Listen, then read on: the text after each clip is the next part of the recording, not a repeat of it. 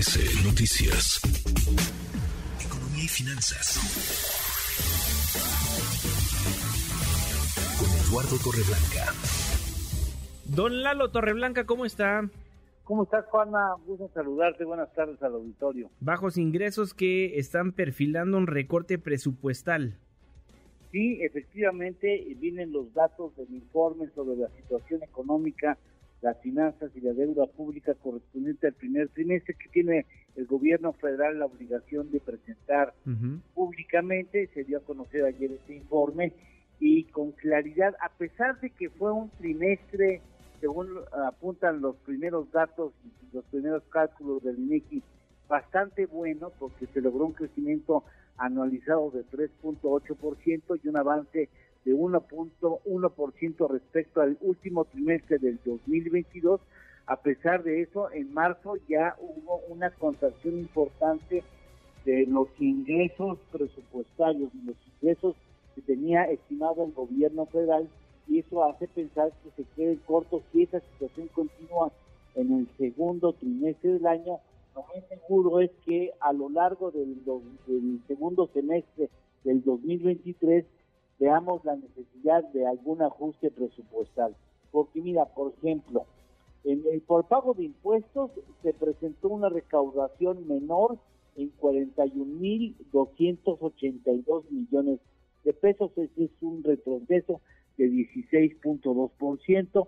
En cuanto a ingresos petroleros, hubo menores ingresos petroleros obtenidos en 123.816 millones de pesos en cuanto a ingresos presupuestarios, una contracción de 117.486 millones de pesos.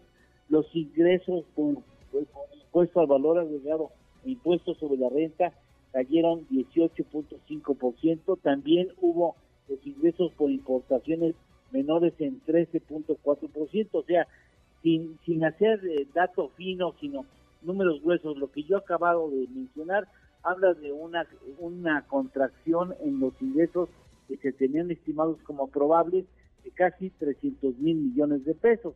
Así es que, pues lamentablemente, si las cosas siguen por cuestiones internacionales derivando en una menor actividad económica en Estados Unidos que impacta sobre todo la parte de la balanza comercial y las exportaciones mexicanas, eh, lo más seguro, Juanma, es que veríamos en el segundo semestre del año la necesidad de que el gobierno haga algunos ajustes en los que ya está, de hecho, iniciando el gobierno, porque tiene un subejercicio o se informa de un subejercicio, es decir, se está haciendo menor uso o aprovechamiento del, del presupuesto que se tenía asignado para el trimestre en 190.527. Es probable que el gobierno ya sepa que las cosas pueden no andar como lo habían previsto y esté recomendando a las dependencias tener mucho más cuidado, una mesura en el ejercicio del gasto correspondiente al segundo trimestre de este año. Ya veremos qué sucede, pero por lo pronto, pues eh, lamentablemente eh, es posible que tengamos razón de que el primer trimestre resultó eh, o puede resultar el más lustroso de este 2023. ¿Tenemos postre, don Lalo? Claro que sí, Juanma, claro que sí. Remesas en marzo 5.193 millones de dólares importantes, crecen 10.68%. Y si contamos de eh, marzo del año pasado a marzo de este 2023, tenemos ya un ingreso de 59.936 millones de dólares. Es posible que en abril ya tengamos eh, por primera vez un ingreso anual de 60 mil millones de dólares de remesa. Bien, muchísimas gracias, don Eduardo Torreblanca. Nos escuchamos mañana. Nos escuchamos mañana, Gracias. Redes sociales para que siga en contacto: Twitter, Facebook y TikTok. M. López San Martín.